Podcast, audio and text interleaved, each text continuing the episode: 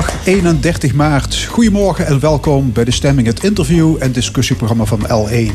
Rechtstreeks vanuit Café Forum in Maastricht. We zijn er vandaag tot 12 uur en dit zijn de onderwerpen. Moet er een stop komen op de bouw van grote distributiecentra? Staat er behalve de stadswal in Maastricht nog meer historisch erfgoed op instorten? En onze media-analyst Mark Josten over de kliklijn voor leerlingen en studenten. En we hebben live muziek van Cymbeline.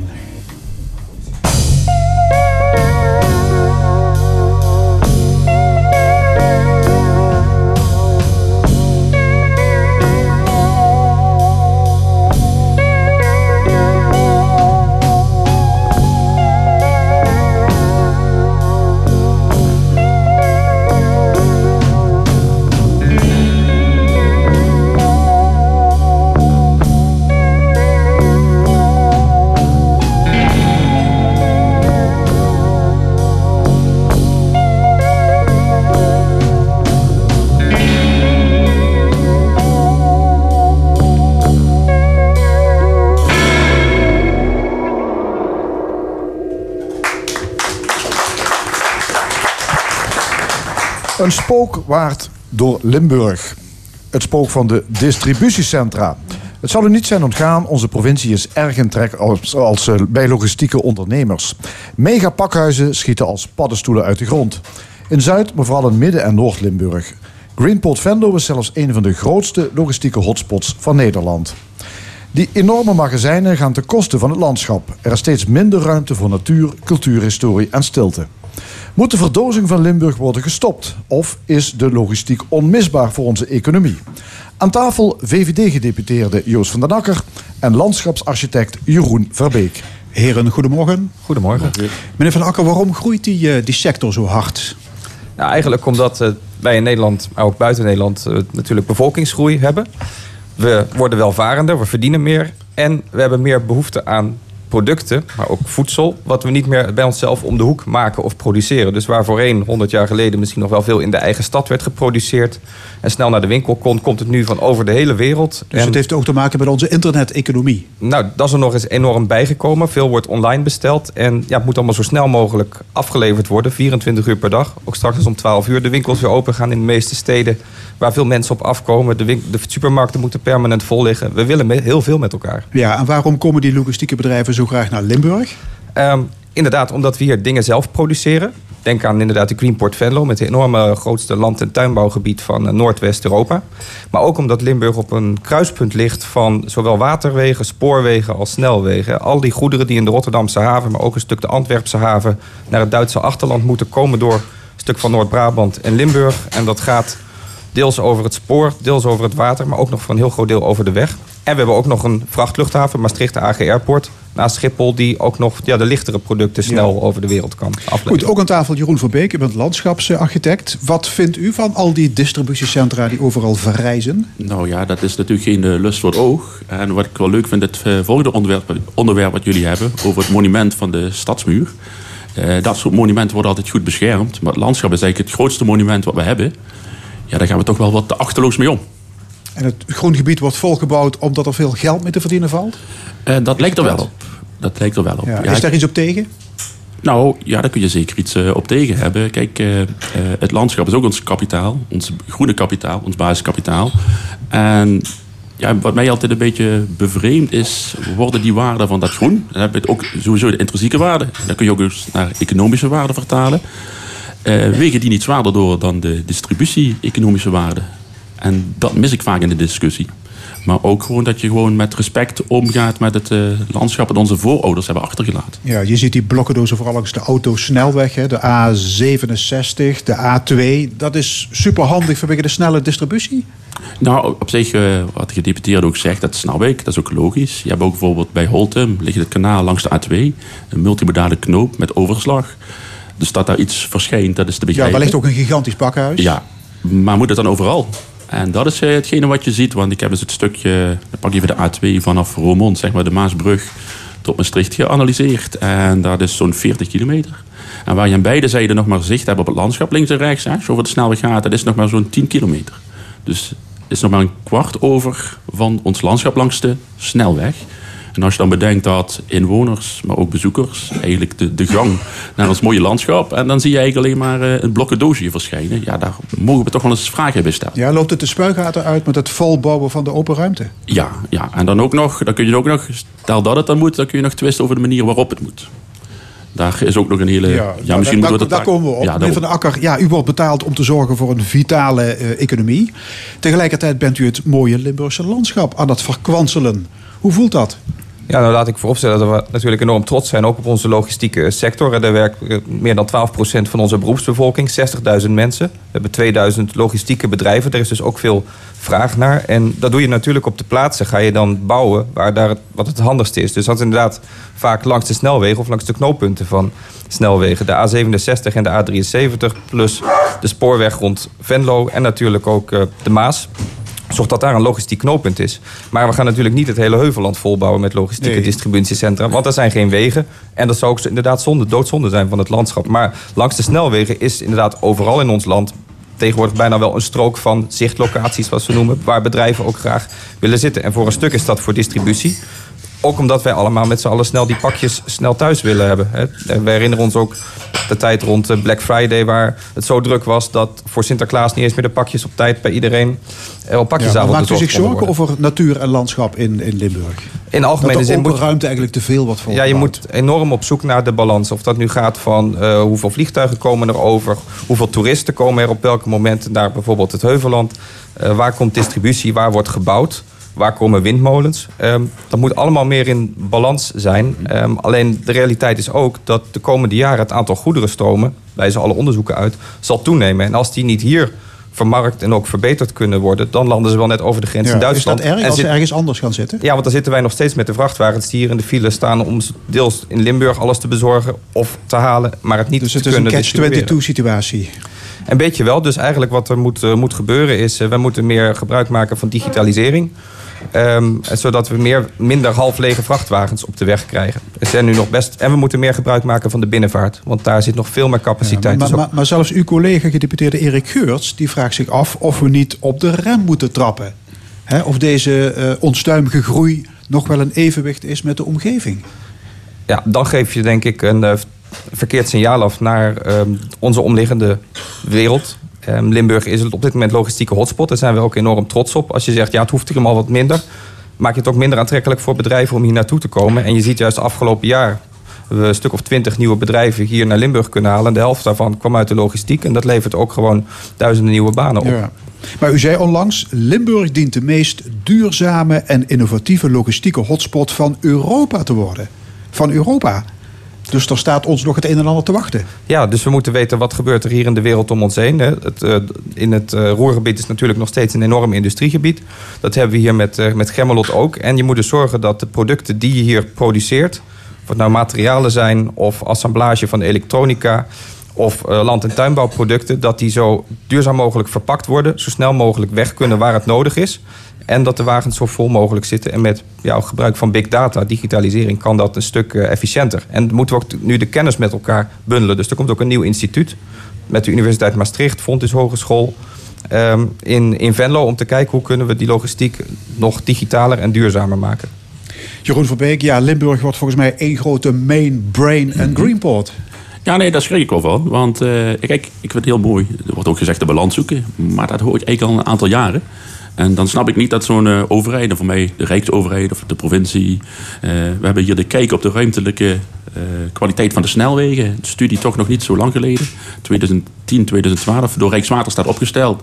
Dan noemen ze ook de, bijvoorbeeld de A2. Ik hou het even bij de A2. Misschien er zijn meerdere snelwegen natuurlijk. En er wordt ook gewoon gezegd... het is een diagonale doorsnede van het Nederlandse landschap. En behoudt de contrasten tussen bebouwd gebied en het landschap. Dat is toch, voor mij is dat onbegrijpelijk. Kijk, dan moet je niet gaan opschrijven. En dat vind ik gewoon wel een beetje. Uh, het klinkt mooi balans, maar maak dat dan nog eens. Maak het zwaar. Pak meer de regie. Ik denk dat dat, dat nodig is. Want als ik nou toch even mag kijken. Ja, ik noem de concrete voorbeelden dan bijvoorbeeld echt. En ik gun die steenhalder daar zijn tering en zijn nering. Daar gaat het niet om. Maar moet dat dan zo langs de snelweg plaatsvinden? Dat is toch een. Ja, ik bedoel dat die man daar even zijn exposure wil helder. Maar om zijn hele buitenopslag langs de snelweg toe te staan, dat is toch wel van de zotte. Nou ja, het moet zo Joost snel van Akker, mogelijk... gedeputeerde het moet Economie zo- VVD. Het moet zo snel mogelijk de weg op. En waar er nu nog de flessenhalzen zitten op de weg, waar constant file staat, moet je dus durven verbreden. Zowel op de A2 als op de A67. Maar bijvoorbeeld ook kijken, kun je gaan werken met wat ze noemen smart lanes. Eh, waar dus of deels geproefd worden, ge- proef, proefopstellingen zijn met eh, ehm, zelfrijdende vrachtwagens die snel achter elkaar kunnen. Ehm, en wat ik ook mooi vind, is dat we hier ook start-ups hebben die kijken naar hoe kun je duurzamer vervoeren. In He- Heerlen is bijvoorbeeld een start-up. ehm, I am Efficiency. En die kijkt dus naar wat ze noemen solar on top. Dus zonnepanelen op de daken van vrachtwagens. Eigenlijk op de, op de, op de bovenkant. Om te kijken dat die minder via de dynamo aan elektriciteit via diesel hoeven te genereren. Dat zijn ook mooie voorbeelden hoe we ook het vervoer kunnen verduurzamen. Oké, maar zou je dan ook iets kunnen bedenken? Dan ga ik al een stapje verder. Stel dat het dan moet, dat je daar ook eens beter nadenkt over die inpassing van die eh, dozen. Eerst zeg je bij Holtum, ja, die staat trouwens nog leeg. Dan vraag ik me altijd af, ja, hoe lang staat die al leeg? En staat die niet dadelijk eeuwig leeg? En waarom zit daar bijvoorbeeld geen zonnepanelen op? Maar dan ga ik een stapje verder. Maar kan die ook niet wat meer van de weg worden afgezet? Ja, het is allemaal dure grond. Dat zal er wel de achterliggende regen te zijn. Aan de andere kant, daar worden er wat boompjes tegen gezet, wat schaamgroen.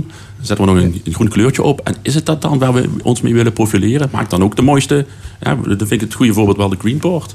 Daar wordt echt wel iets neergezet wat. Ja, goed, dat is ook een verdozing, maar dat is wel een iets ander type verdozing. Dus Ja. ik denk dat er wel een hele slag te winnen is. En soms ook eens echt gewoon nee verkopen. Dan zeg je dan wel een ja voor het landschap. En dat, dat mis ik toch echt te zeer in de Ja, hele ik heb wel eens de indruk dat alle gemeenten afzonderlijk bezig zijn met het binnenhengelen van die distributiecentra. Ja. Zou de provincie meer regie moeten nemen? Jazeker. En dan ook nog, waarom moet ieder bedrijf dan... Ik vraag me af van sommige bedrijven of ze echt wel langs de snelweg gelegen moeten zijn. Bijvoorbeeld een carwash. Ja, als ik in Maastricht hoor, ga ik dan echt naar de carwash? Ik vraag me dat af, de, no- de noodzaak van dat soort bedrijven weer op een zichtlocatie. Is dat een keer onderzocht? Het wordt me altijd voor waar aangenomen. Maar als ik het dan naar zoek, zie ik het nooit. Dus dat is even... Het is zo snel iets opgeven. En ik vind wel vanuit die traditie waar we hebben een mooi landschap en bouw daarop voort. En heb respect voor het verleden. Niet nostalgisch teruggrijpen, dat hoeft voor mij niet. Maar maak er wel iets, laat iets na voor de generaties na ons. En wat we nu in rap tempo aan doen zijn, ja, dat gaat de verkeerde kant op. Ik ben, Het gaat de verkeerde kant Ik op. ben het met u eens dat je inderdaad ook moet durven eh, mooie, ook voor het, voor het oog mooie gebouwen moet neerzetten. Ik vind het distributiecentrum van Medtronic in Heerlen vind ik een mooi voorbeeld daarvan. Dat is echt eh, qua- design een moge- mooi gebouw. Daar zit- zitten trouwens niet alleen de pakjes voor de medische sector in, maar die worden ook nog getest op eh, ja, kwaliteit. En er wordt ook financiële diensten wordt daarbij verleend. Dus het gaat ook niet alleen maar om de simpele banen. Eh, maar het is inderdaad zo, de gebouwen die we neerzetten moeten niet leeg blijven staan. En je ziet nu met Brexit voor de deur dat dus VDL nu ook een deel van de distributiecentra gebruikt om er extra voorraden op te slaan. Dus helaas moet ik zeggen, er is ook echt wel behoefte aan. En ja, dan kunnen we er maar beter in Limburg geld mee verdienen dan het aan anderen Ja, overlaten. u, u zei er straks, Limburg profileert zich ook als een groene provincie. Is deze ontwikkeling geen bedreiging voor dat, eh, voor dat imago? Ja, voor, naar mijn idee wel. Alleen, ik ontbreekt de kennis om daar harde uitspraken over te doen. Maar ik zou dus graag zien dat de provincie dat eens aangeeft. Dit is de, even de groene economie. Hè? Maar dan bedoel ik meer de landschappelijk toeristische recreatie. En hoe verhoudt zich dat tot de, ja, de, de dozen-economie? Dat, dat moet toch te onderzoeken zijn. En dan, maar dan nog moet je niet alles willen volbouwen en doen het met beleid. Daar gaat het om. En nu is het, van mijn idee, dadelijk hebben we gewoon een bandstad vanaf Roermond tot Maastricht. En dat moeten we met z'n allen niet willen. Meneer Van der Akker, in de logistiek werken heel veel Oost-Europeanen.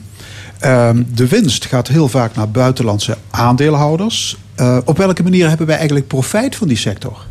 Nou, dat ben ik niet helemaal met u eens. Ehm, we hebben heel veel, zeggen 2000 logistieke bedrijven in Limburg. Ook, en dat zijn vaak ook kleine bedrijven. Ehm, lang niet allemaal met, eh, met buitenlandse aandeelhouders. Ehm, en de mensen die daarvoor werken, wonen ook voor een stuk hier. En we hebben ook een aantal stuk logistieke opleidingen... waar nu ook veel meer behoefte is aan nieuw personeel. Dus ik vind ook dat we het vak voor logistiek dienstverlener... verlader, vrachtwagenchauffeur, binnenvaartschepen... echt die ambachten ook om ja, vaak toch die ingewikkelde vrachtwagens... of treinen of schepen te besturen... ehm, meer moeten promoten. Daar mogen we ook meer trots voor uitdragen. Dat is gewoon enorm belangrijk En, en werk hoe, wat hoe iedereen doet. kwetsbaar is deze branche? Ik Ehm, bedoel, het is een monocultuur. Hè? eh, daar komt geheid een keer de klad in. En dan eh, zitten we met de brokstukken, met werkloosheid en met eh Nou wil ik, kan ik daar iets over zeggen? Een- een landschap. Ja, Nee, want ik vind er wel, de, dat, dat was ook vroeger bij de agrarische loodsen, pak ik er even bij. Er staan rondom Altweer de Heide bijvoorbeeld staan heel veel agrarische bedrijfsgebouwen leeg. Werd altijd gezegd, die gaan wel weg. ervaring is dat die niet uit zichzelf weggaan. Dus ook hier, als we nu eens nadenken. Uh, hoe gaan we er over twintig jaar mee om? Kunnen we een verwijderingsbijdrage instellen dat we nu al geld reserveren voor het opruimen bijvoorbeeld? Ook dat mis ik wel een beetje in het beleid. Want ik zie nu vooral, men schermt er altijd mee, de stedelijk, of het is tijdelijk, zo'n loods is ook snel weggepakt. Maar in de praktijk zie ik ze overal blijven staan en verloederen. Ja, niet per se nu die in Holtum, maar bijvoorbeeld in het Heuvelland vind je ook wel uitwassen langs de weg van Maastricht naar Vaals. Uh, bij Nieswiller en ook in, in, Vaals. Daar staan gewoon nog loodsen te verkommeren. En daar zit er een beetje zo'n armlastige bedrijvigheid in, noem ik het nou ja, Het, het mooie is wel, dat, wel op anticiperen. dat bijna op alle distributiecentra al vol liggen met bijvoorbeeld zonnepanelen. Dus mhm. ook daar wordt wel aan verduurzaming gewerkt. En de realiteit ook is dat het er niet naar uitziet dat we minder ruimte voor distributie nodig hebben. Eerder de komende jaren meer. En dan kunnen we het inderdaad maar op zo'n mooi mogelijke manier, op een duurzame manier uh, inpassen. Met andere woorden, die verdozing van Limburg gaat gewoon door. We blijven pakketjes bestellen online. We blijven ook helaas nog te veel retourneren. Dat zal ook wel minder mhm. moeten. Maar uh, we kunnen het dan beter maar op een slimme en duurzame manier aanpakken dan het aan anderen. Ja, ligt het ook aan de consument? We kopen maar, nou we consumeren uh, maar, we bestellen maar. Nou, daar zijn we zelf natuurlijk ook allemaal diep aan. Dat ben ik wel met de heer Van de Akker eens uiteraard ons eigen gedrag beïnvloedt natuurlijk ook de bol.coms van deze wereld. En dat, uh, ja, daar moeten we ons ook wel wat meer bewust zijn. Ja. Gaat u de actiegroep Stop Verdozing Limburg oprichten? Uh, nou, zo, nou, ik ga eraan bijdragen dat ze mooier worden, laat ik het zo zeggen. En, niet, en ook me hard ervoor maken dat ze niet overal maar verschijnen. In de, oh. dus geen ongebreidelde wildgroei. Oké, hartelijk dank voor deze discussie. VVD-gedeputeerde Joost van den Akker en landschapsarchitect Jeroen Verbeek. Graag gedaan. Zometeen de ingestorte historische stadswal van Maastricht. Maar eerst muziek. Ja, want vandaag staat de band Cymbaline op het podium hier van Café Forum. Uh, vier man sterk, allemaal uit Limburg. Maar ik begrijp, uh, Tom Rondeel, uh, wel met sterk Utrechtse connecties weer. Ja, um, we zijn gevestigd in Utrecht. dus daar wonen we allemaal op dit moment. Of in Zeist, omstreken Utrecht. dus vandaag eigenlijk. Ja, we zijn maar, maar jullie komen uit Limburg? Ja, ja, allemaal uit het uh, Heuvelland. Dus, uh... ja. Oké, jullie muziek, uh, van, de muziek van Cymbaline, die gaat eigenlijk terug tot de jaren 70 van de vorige eeuw. wat is er voor jullie zo aantrekkelijk aan die periode? Um, nou ja, de muziek vinden we sowieso ontzettend cool. Um, en ik denk ook de onderwerpen waarover gezongen wordt. Het zijn gewoon echte onderwerpen. Niet meer de peace and love van de jaren 60, de flower power tijd. Maar gewoon echte onderwerpen die daar voor, voorheen eigenlijk geschuurd werden. Dus niet die uh, zoetsappige hippie-songs, maar het gaat over de rauwe kanten van het leven. Precies, precies dat. Ja, ja. En welke muzikanten inspireren jullie? Uh, ja, Lou Reed, uh, Patti Smith, Iggy Pop. Dat soort muzikanten wel. Eigenlijk de, de, de New York scene van de vroege jaren zeventig. Jullie hebben twee nieuwe singles. Uh, straks horen we Niet Weiter als Berlin. Zo meteen daarover. Maar uh, het andere nummer uh, wat jullie nu eerst gaan spelen... leg daar eens iets over uit. ja, nummer heet Dark Grove Fair One. En het gaat eigenlijk een beetje over nou ja, jaren 70 muziek. dus het verliezen van de controle en je normale gedachtenpatroon even laten varen. De teksten zijn ook vrij absurdistisch. Want dat krijg je natuurlijk. De wereld gaat er absurd uitzien als je even niet op een normale manier ernaar kijkt. En om eigenlijk dat gevoel te bereiken. Ehm, en dan vervolgens eigenlijk weer terug te gaan naar, naar, naar jezelf en te verlangen naar hè, toen je nog kind was en je zo onschuldig was en niet op een hele serieuze manier naar het leven hoefde te kijken. Hele universele problematiek. Ehm, jullie gaan, begrijp ik, naar Duitsland? Jullie gaan toeren? Nee, daar zijn we van terug. Oh, ja, daar waren we vrijdag en uh, donderdag hebben we er gespeeld. Ja. Want een van jullie nieuwe nummers is uh, Niet Weiter als Berlin. Ja. Zeg eens, leg eens uit. Niet wel, ja, dat, hetzelfde als Dark Grove Fair One. Eigenlijk een beetje een absurdistische manier van... Uh, het is een verhaaltje over een, een, een, jonge vrouw die zich verliest in allerlei verleidingen. Uh, en daar vervolgens net iets te ver in doordraait. Het is een soort van, van fictieve weerspiegeling van wat ik net uh, heb uitgelegd. We gaan eerst luisteren naar Dark Grove Fair One. Hier is Cymbaline.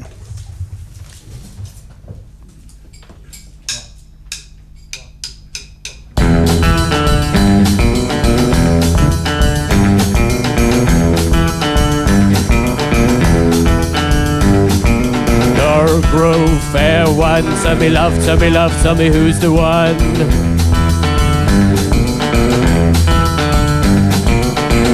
Grove, fair one. Shimmy up, shimmy up, and shoot the sun. Which one? Wailing mountains and seaside towns this land got everything we ever dreamed about.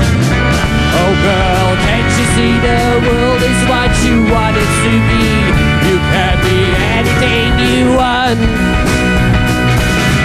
Oh girl, can't you see the world is what you want it to be? You can be anything you want.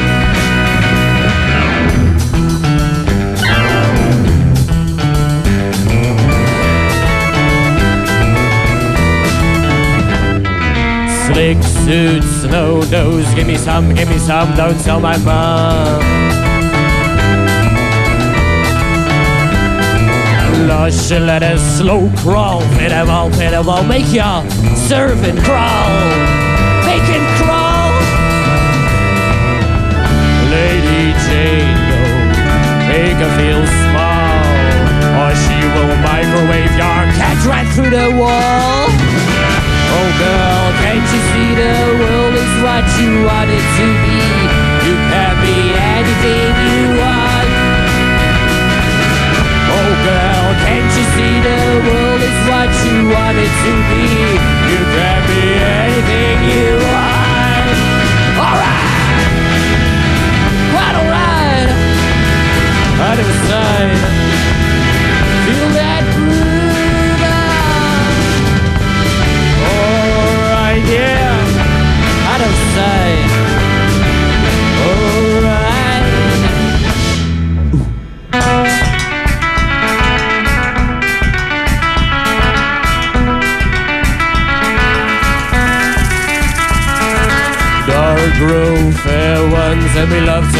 tell me who's the one.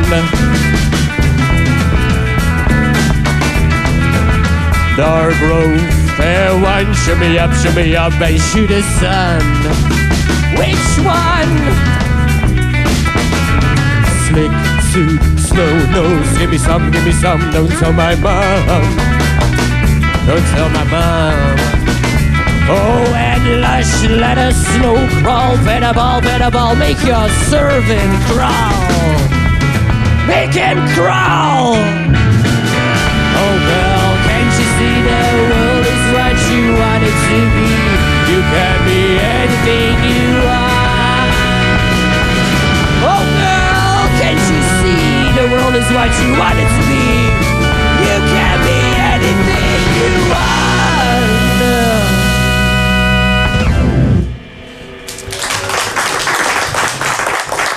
Dark Grove, Fairwan, dat was Symboline. U luistert naar L1, meer speciaal naar de stemming. Een week geleden stortte een deel van de stadsmuur van Maastricht in. Over een breedte van 6 meter is een bres geslagen in die eeuwenoude verdedigingsmuur. De oorzaak is nog onduidelijk, maar de instorting roept de vraag op hoe veilig de rest van de Maastrichtse vestingwerken is. En zijn er meer plaatsen in Limburg waar we ons zorgen moeten maken over de staat van onderhoud van monumentale gebouwen? Aan tafel Koos Konsten van Maastricht Vestingstad en Jan van Suzante van de Bond Heemschut Limburg. Ja, meneer Konsten, het was bekend dat eh, dit stuk stadsmuur niet in hele goede staat was. Hoe is dit er toch kunnen gebeuren? Ja, kijk, het is eigenlijk heel simpel. Je begint met een eh, project te restaureren. En dan krijg je daar een eh, gedeelte subsidie van. En dan zou je natuurlijk kunnen zeggen, nou, dan gaan we maar meteen beginnen. En eh, dan doe je dat als je dat met tuinmuurtje thuis doet. Maar dat kun je natuurlijk niet doen met een eh, stadsmuur. Daar moet je dus fatsoenlijk onderzoek naar doen. En men had het idee dat het allemaal goed ging. En, en dan... we gaan, we gaan daar sensoren op zetten. En in die sensoren die geven niet aan dat er urgentie is. En ineens dan schuift die wal naar beneden, die buitenkant daarvan. En dan wordt het natuurlijk gissen. Van eh, waar komt het vandaan? En eh, ja, dan, het eerste wat dan te binnen schiet is natuurlijk gewoon weg. Ja, dat is slecht onderhoud.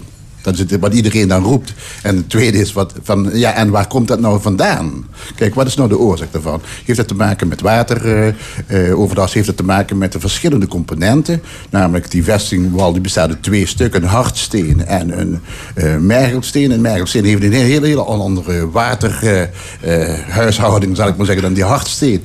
Dus er zijn een hele hoop dingen die het gecompliceerd maken om automatisch te zeggen van, nou, dit is het. Ja, en nu ligt die, weer- die muur die ligt daar nu een week eh, in, met alle brokstukken. Kun je nu iets zien? Eh, komt de oorzaak eh, komt die aan het licht nu? Ja, kijk, de echte oorzaak krijg je pas op het moment dat die zes meter afgebroken is. En je dus ook steen voor steen eh, in beeld gebracht hebt. Wat, wat ik ze zou toewensen, de gemeente Maastricht, is dat ze dus nou met mo- moderne middelen gewoonweg daar gaan kijken. Dus niet alleen maar met de hand wat tekenen, zoals we dat vroeger altijd bij vestingen doen, maar dat ze met de drone-technologie eh, zo'n muur in beeld brengen. Want dan kun je ze ook veel sneller gewoon kijken van... is die muur in beweging? Wat gebeurt er? Hoe zit die, is die ene muur met de andere muur verankerd? Je kunt veel nadrukkelijker gaan kijken. En daarnaast zou ik natuurlijk als eh, voorzitter van de Stichting Maastricht Vestingstad willen... dat datgene wat er nu te zien is... is natuurlijk een educatief voorbeeld van hoe een bres eruit zag. Hoe gek dat het ook is. Eh, dus... eh, Dus eigenlijk heel mooi dat dat stuk is ingestort. ja, je, je zou het eigenlijk zo kunnen zeggen. Het is in ieder geval te gebruiken om te laten zien... van als er nou zo'n bres is... hoe dan die vijand die stad binnenkwam. Hoe je dus gewoon met die, stap, met, met die stenen naar boven toe... eh, binnen die stad zou kunnen komen. Ja. Want een vestingstad is natuurlijk altijd heeft twee kanten. Hè? En iemand die aanvalt en iemand die verdedigt. En dat is namelijk het hele mooie van die vestinggeschiedenis. Ja. Jan van Suzanne, de bond Heemschut maakt zich sterk voor het behoud van monumenten. Ehm, u bent van de, de Limburgse afdeling. De situatie van de stadsmuur in Maastricht, is dat een uitzondering... of maakt u zich in zijn algemeenheid grote zorgen over ons monumentale erfgoed? Nou ja, voor wat eh, vestingwallen betreft, die- zijn natuurlijk kwetsbaar. Die staan veel meer aan monumenten aan de weersinvloeden bloot dan eh, bijvoorbeeld een huis met een goed dak. We weten dat natuurlijk. We hebben in, in Leuven, we hebben op Neerkan, we hebben in Rome, we hebben op allerlei plaatsen in de wereld zien we vestingwallen die instabiel zijn. En dat, dat is dus niets, eh, dat is dus niets nieuws. Ehm, dat, dat, vraagt, dat vergt ook een extra eh, zorg van de betrokken eigenaar-beheerder om daar heel goed op te letten. Dus Allerlei- vestingwerken zijn eigenlijk wel een Vesting, bij, vestingwerken bij uitstek eh, gevaarlijk. ja, zijn wel. Ja. En ook omdat er natuurlijk toch vaak eh, bouwmaterialen of combinaties van bouwmaterialen, zoals meneer Constant al zegt, eh, werden gebruikt die, ja, die, eh, die, die wel instabiel kunnen worden. Ja, En- maar in zijn algemeenheid, ons eh, erfgoed, de kastelen, de kerken, de boerderijen, hoe staat het ermee? Ik denk dat je kunt zeggen dat, eh, dat het Nederlandse erfgoed in het algemeen eh, er erg goed voor staat. Maar daar moet je wel heel nadrukkelijk bij zeggen dat dat komt dankzij 50 jaar omstandigheden die erg gunstig waren. Er was veel toezicht, er was veel geld, er was veel vakkennis, er waren veel vrijwilligers. En al die dingen zijn nu ernstig aan het verminderen. We hebben eh, toezicht gedecentraliseerd naar, eh, naar gemeentes. Waardoor je toch eh, vaak minder deskundigheid hebt op het gebied van monumenten. En een ambtenaar uit Maastricht, daar is het natuurlijk toch moeilijker voor om heel altijd even strak en onafhankelijk te zijn. Want die staat onder invloed van de politiek en eventueel ook van lokale omstandigheden. De financiën zijn natuurlijk verminderd door bijvoorbeeld het afschaffen van de aftrek van onderhoud. Eh, recent, hè, eh, waarbij dan wel subsidie is gekomen, maar wat het toch allemaal veel ingewikkelder maakt. Ehm, eh, er zijn ook andere belangen die soms dan gemobiliseerd worden. Bijvoorbeeld bouwopleidingen die gebruik maken van monumenten om, om het vak te leren. Maar ja, dan zeggen wij altijd van Heemschiet, ja, je gaat een leerlingmonteur niet aan een Ferrari laten werken. Dat is natuurlijk toch niet, dat is toch niet zo handig. En ehm, er zijn natuurlijk immense economische andere belangen aan het, in het geding. Eh, er zijn infrastructurele belangen in het geding. Eh, neem de Maasbeveiliging, waardoor wij toch een hele hoop zien. eh, gevaren zien voor oude gebouwen. En dan wordt er gezegd, ja, die staan er al 500 jaar. Maar die omstandigheden van die, van die waterhuishouding... die worden wel drastisch veranderd. Je krijgt inklinking, je krijgt verdroging, je krijgt vernatting. Ehm, kortom, andere belangen zijn ook eh, eh, zwaar ehm, aan de orde. Dus met andere woorden, we hebben eigenlijk heel erg goed op onze monumenten gelet afgelopen 50 jaar. Ja. Maar zeg wat ik nu zie gebeuren, eh, ke- keert het zich eigenlijk misschien straks wel tegen die monumenten. Er zijn veel waarnemers in de monumentenwereld die zeggen dat, dat wij het stuwmeer, dat wij eigenlijk nu de kiem gelegd hebben voor het ontstaan van een achterstallig onderhoudsstuwmeer. Ja. Ja. Omdat het gewoon veel moeilijker wordt. Ja, van de andere kant denk ik, monumenten zijn ook een, een verdienmodel. Hè? Eh, Ze trekken toeristen, hè? de vestingwerken bijvoorbeeld. Dus in die zin zou dat niet juist, juist heel interessant zijn voor gemeenten om daar goed op te letten. Jazeker. Kijk, de gemeente Maastricht bijvoorbeeld, die heeft een vestingvisie. Maar wat ze missen, vind ik... En ik heb dat ook al een aantal keren kenbaar gemaakt. Je moet op die visie moet je natuurlijk ook strategisch beleid gaan doen. En dan heb je dus iemand nodig die voor die vesting de verantwoordelijke is. En eh, dat zou ik eigenlijk de gemeente toewensen. Daarnaast zie ik een aantal hele positieve ontwikkelingen. En die positieve ontwikkelingen hebben te maken met eh, dat je infrastructurele maatregelen, bijvoorbeeld de, de nieuwe aanleg van de Noorderbrug en datgene van wat we met de lage fronten doen zijn, ja, dat is prachtig, want dan zie je dus een aantal dingen tegelijkertijd gebeuren. Je is ziet een deel van de vestingwerk wat eigenlijk weer teruggebracht wordt. je krijgt het terug, maar je maakt het meteen als park, je maakt het meteen als wingebied, je maakt het, je maakt het economisch, eh, toeristisch interessant. Er gebeuren dan een hele hoop dingen tezamen. Kijk, vroeger werd de Stichting Maastricht Vestingstad bijvoorbeeld alleen maar gezien als een eh, stichting die bezig was met het beschermen van wat stenen. De omslag die we aan het maken zijn, is gewoonweg dat we breed inzetten en natuur en monument. En dan gaat het dus een stuk gemakkelijker om ook gewoon dat gezin te krijgen. Ja, maar meneer Van Suzanne, u zei al, eh, eigenlijk zeker vanuit de overheid eh, zie je dat er steeds eh, minder serieuze aandacht is. Hè? De, de- de ambtenaren of mensen die ook het, de restauratie gaan doen, zijn minder goed opgeleid. Dan heb je natuurlijk ook nog projectontwikkelaars, eigenaren, die vaak dingen met monumenten willen, die natuurlijk niet in dienst, eh, niet- positief zijn voor dat monument. Ziet u dat veel? Ja, dat zie je natuurlijk best. En moet je soms ook zeggen dat het ook niet anders gaat hoor. Je- Neem bijvoorbeeld de oude kerken. Ja, je zult daar radicaal vaak een herbestemming aan moeten geven die, die je eigenlijk natuurlijk niet wil. Als jij in een oude kerk allemaal eh, woningen gaat maken, ja, dan, dan, dan, dan raak je natuurlijk een heel stuk van de monumentale kwaliteit. Moet je, moet je gaan inleveren. Dus het is niet. eh, maar je, wij zien best vaak dat, dat, ja, goed, dan toch die boog maar uit dat pand, die zo prachtig is en die er al 400 jaar in zit. Want anders kan die horeca daar niet draaien. Dit soort concessies nemen wel toe. En dat komt ook sterk door die afnemende rol van het toezicht van overheidswegen. Vroeger hadden we, kwam er, eh, ik, ik zit nu 45 jaar in de monumentenwerk. Daar kwam er een inspecteur uit, uit Zeist eh, van de Rijksdienst Monumentenzorg en die zei: Dit gaat niet gebeuren die situaties heb je steeds minder. Want er is natuurlijk wel een hele grote tegemoetkomendheid aan de economische belangen of de andere belangen. Z- Zijn monumenten dan vogelvrij? Nou, dat vind ik wel wat heel erg ver gaan om dat te zeggen. Maar het zijn soms wel weeskinderen. Ze hebben soms geen ouders, althans eh, niet in die mate. Eh, De belangen, eh, laat ik zeggen, de, de monumentenwereld is ook vrij versnipperd.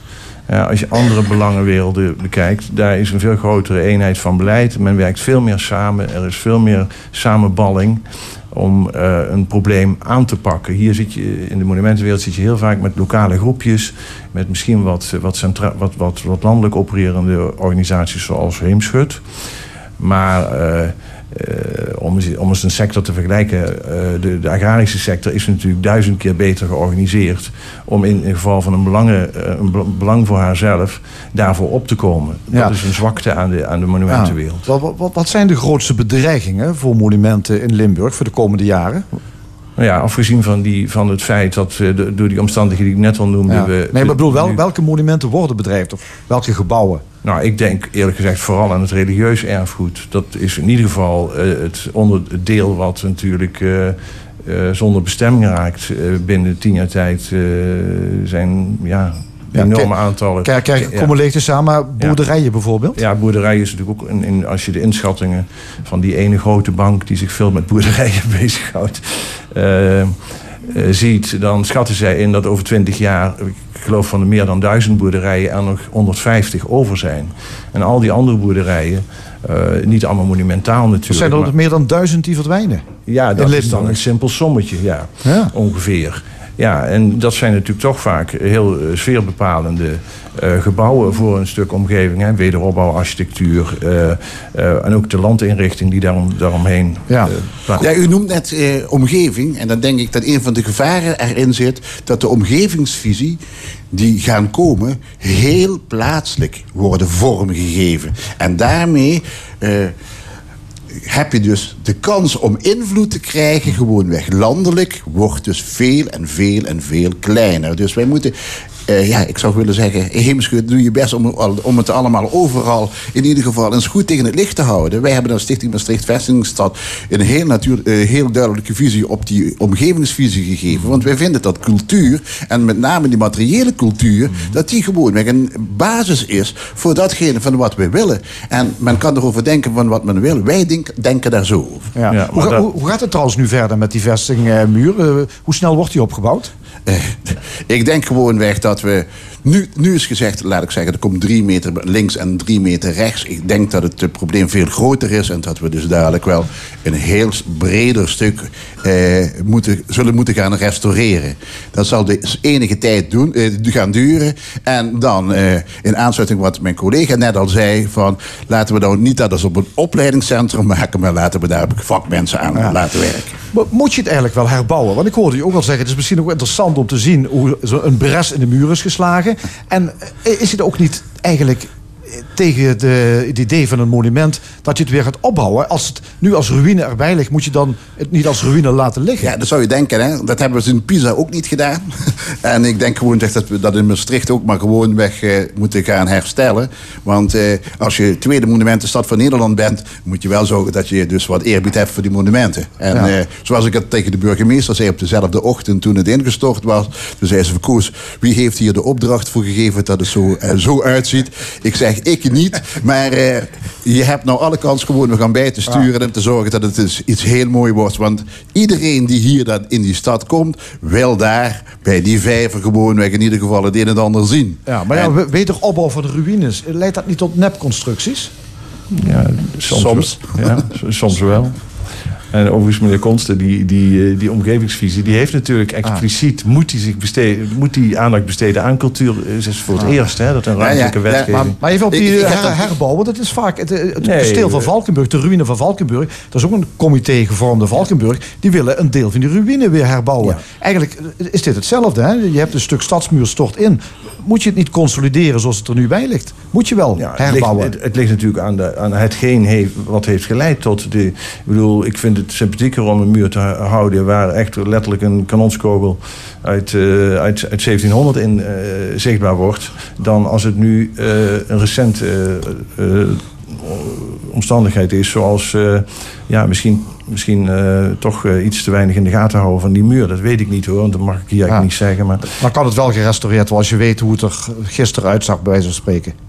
Ja, Ja, natuurlijk. Ja, maar wij hebben bijvoorbeeld ook een situatie waarin ergens een boerderij helemaal hele zware scheuren vertoont als gevolg van de, de mijnschade. En ja, dan wordt toch de afweging wel gemaakt. Ja, kijk, dat is natuurlijk een, een verschijnsel uit de tijd. Die scheuren zijn in 1950, 60, 70 ontstaan. En waarom zou je die niet laten zien? Hè? Dat, Ook dat is een verhaal uit de historie. Ja. Dankjewel, Jan van Suzante en Koos Konsten. Zometeen in de stemming onze media-analyst Mark Josten. Hij geeft duiding bij het lerarenmeldpunt en bij het kortgeding dat de Limburger heeft aangespannen tegen de gemeente Kerkrade. Maar eerst nogmaals Symboline. Vier jongelui uit Limburg die allemaal in Utrecht wonen. Dit is niet weiter als Berlin.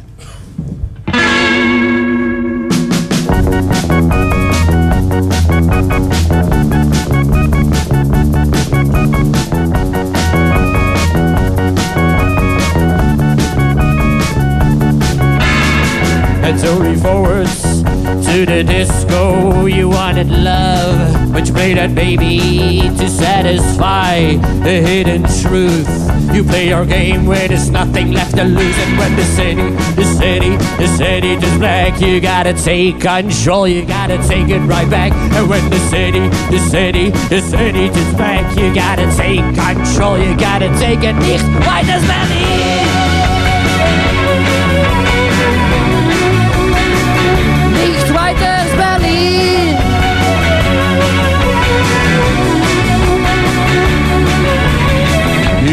Need no resignation for the rest of your life. My little German girl, du bist immer allein. With your trapping, your trapping, your trapping car, yet you don't drive it for you reminds you of that DDR. And you're trapping, you're trapping, you're car, yet you don't drive it reminds you of the DDR. Nicht weiter Berlin.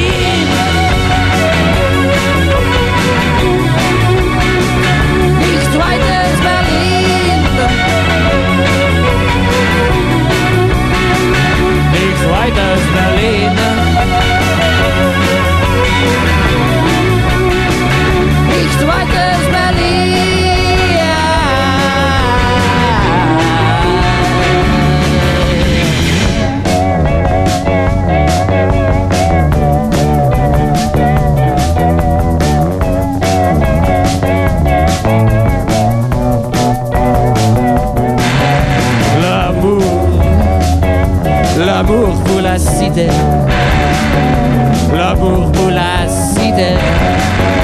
L'amour pour. What did he say?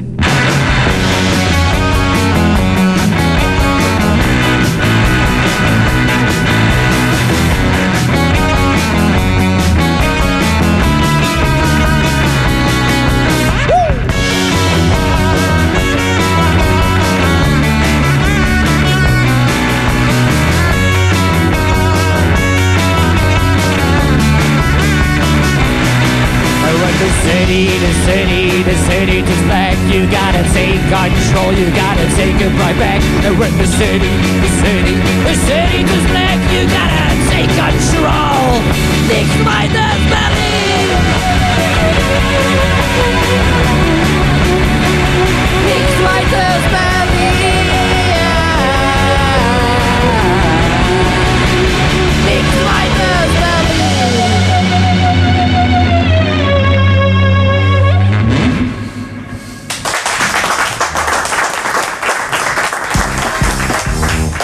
Analist. Vandaag met media-analyst Mark Josten. Commotie deze week over een actie van Forum voor Democratie. De partij van Baudet heeft een meldpunt geopend voor leerlingen en studenten die te maken hebben gehad met politieke indoctrinatie van leraren. Mark, welkom. Ja, Wat vind je van dat meldpunt? Ik vind dat heel ernstig dat, eh, dat zoiets, eh, dat zo'n idee zomaar eh, gelanceerd wordt door een politieke partij. Ja. Ja, de partij roept op om mailtjes te sturen met ervaringen over, ik citeer, voor ingenomen toetsen, politiek gekleurde examenvragen, eenzijdige lesboeken, oikofobe projecten en partijdige docenten. Ja. Ja, ze willen de omvang in kaart brengen van, ik denk, linkse indoctrinatie. Hè? Ja, nou ja, kijk, ik, eh, wat ik echt het ernstige aan dit, eh, aan dit hele plan vind, is dat er een oproep wordt gedaan om te verklikken. En dat klikken, dat dat iets gewoons wordt.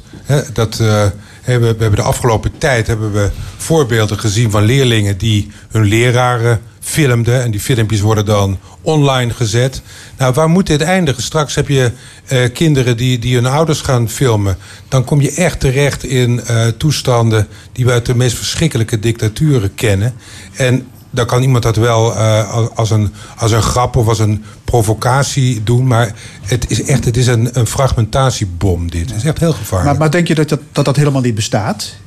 Indoctrinatie Nee, nee. van scholieren eh, of, of Nee, natuurlijk bestaat het. Ehm, kijk, ehm, ons hele onderwijsbestel is eigenlijk gebaseerd op een vorm van indoctrinatie. hè. We hebben een, eh, een, een, een scholenstelsel waar iedereen een school kan oprichten.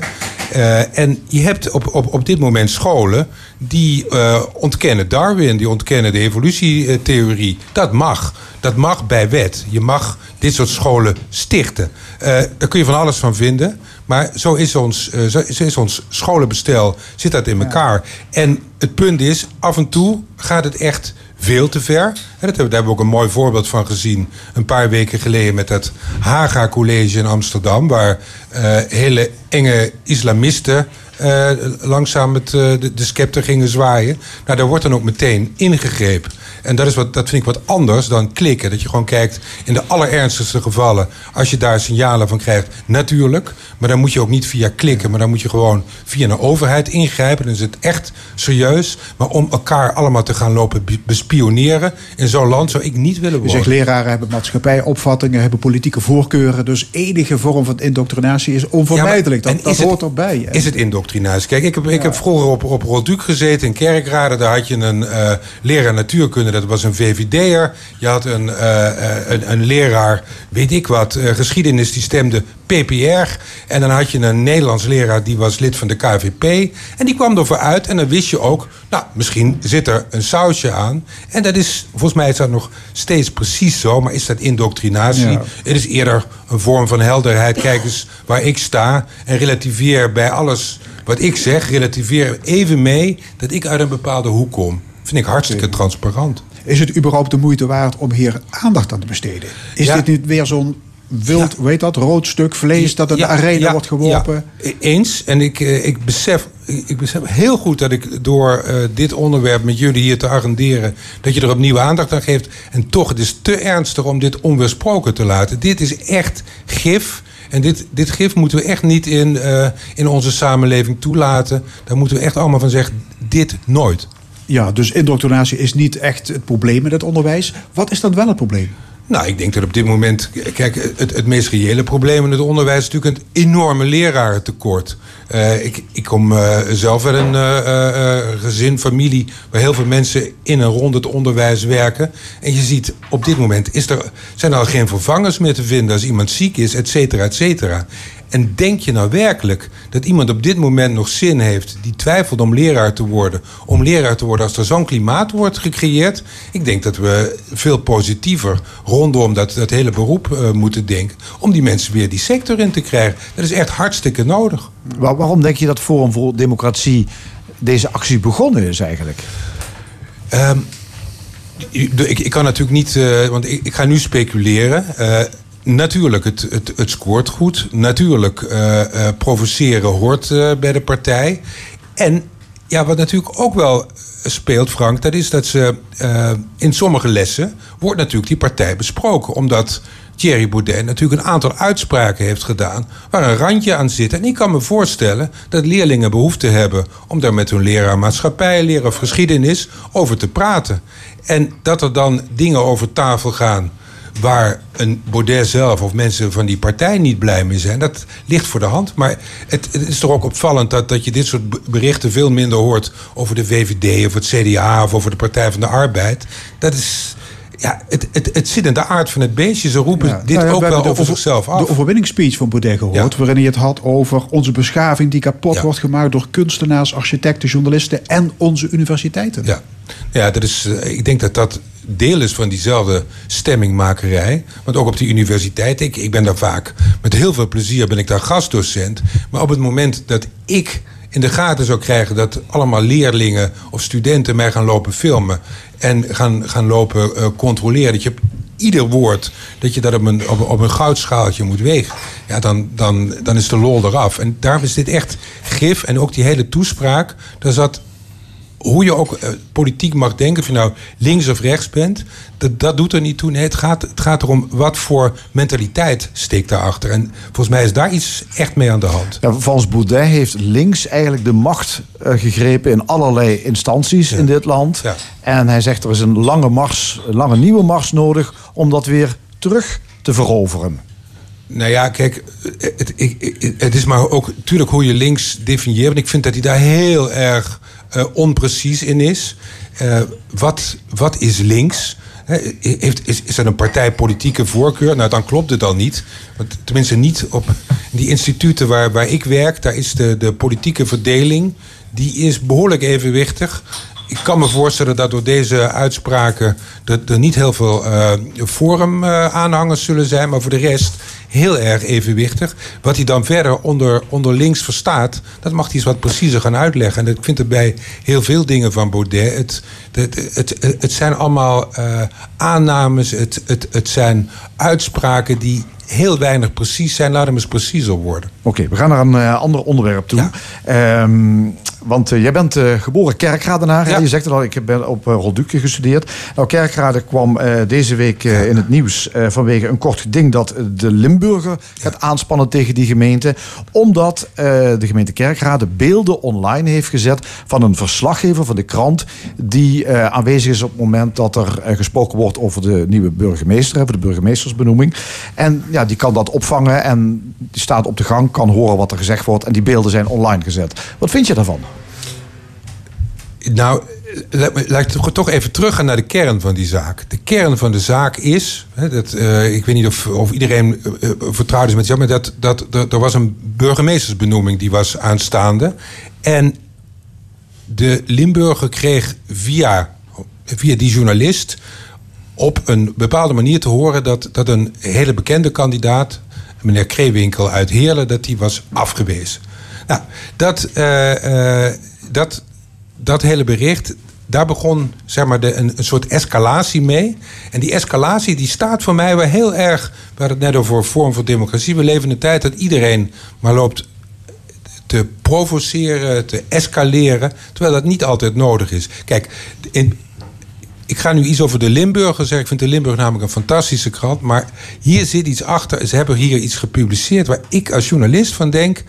Hadden ze dit wel moeten publiceren? Ik weet dat er een soort adagium onder journalisten is. Als je nieuws hebt, moet je het brengen. Publish and be damned heet dat in het Engels. Ik vind dat dat niet zoals je niet altijd hoeft te zeggen wat je vindt, zo hoef je ook niet altijd te publiceren wat je eh, voor de voeten komt. Waarom zou je het niet gepubliceerd Nou, hebben dan? ja, kijk, het, het, het ging hier over de afwijzing van een eh, burgemeesterskandidaat. En ik ken de man niet persoonlijk, maar ik heb wel uit verhalen gelezen dat de man nogal dramatisch familiair, eh, eh, ja. familiaire toestand rondom zich Jij zou enige compassie met deze kandidaat Ja, eh, ik zou dat in ieder geval ik zou dat afgewogen hebben en dan misschien niet gepubliceerd hebben. In dit Ja. geval, want het, het, het ging hier niet om Watergate. Het ging niet over een, een, een politicus die in de kas greep of een bestuurder die in de kas greep. Dat was het niet. Ik vind dat je Ja. af en toe ook daar moet. En, en, en in die escalatie is uiteindelijk. Die gemeente heeft toen gezegd van... hé, hey, kijk eens, die, die, die, die journalist is oneerlijk Ja. geweest. We laten beelden zien. En de- toen ging de krant weer in die Ja, escalatie mee. uiteindelijk zei het Openbaar Ministerie... er is niks gebeurd wat niet door de burger kan. Ja. En nu zijn die beelden online gezet. Wat, wat vind je daarvan? Nou, ik vind de, die beelden online is deel van die escalatie. Ik vind dat moet ook onmiddellijk stoppen. Dat is hartstikke kinderachtig. Eh, maar ik vind ook dat, het, dat het de journalistiek, mijn beroep, de spiegel voor moet houden. Moet je wel altijd alles publiceren wat er voor je voeten komt? Dat, dat is een vraag. En ik vind, bij ernstige zaken moet je daar niet over twijfelen. Hier heb ik mijn twijfels. Hier heb ik echt mijn twijfels. En ik vind dat, dat je daar goed over moet nadenken. Misschien is dat sowieso een, een, een- mijn onvrede over de, de hele tijd. Er wordt te weinig nagedacht. Goed nadenken. Hartelijk dank, Mark Josten. Tot zover de stemming. Er is vandaag geen tweede uur, want we moeten plaatsmaken voor betaald voetbal. Graag tot volgende week zondag. En dan wederom hier vanuit Café Forum in Maastricht. Nog een mooie middag.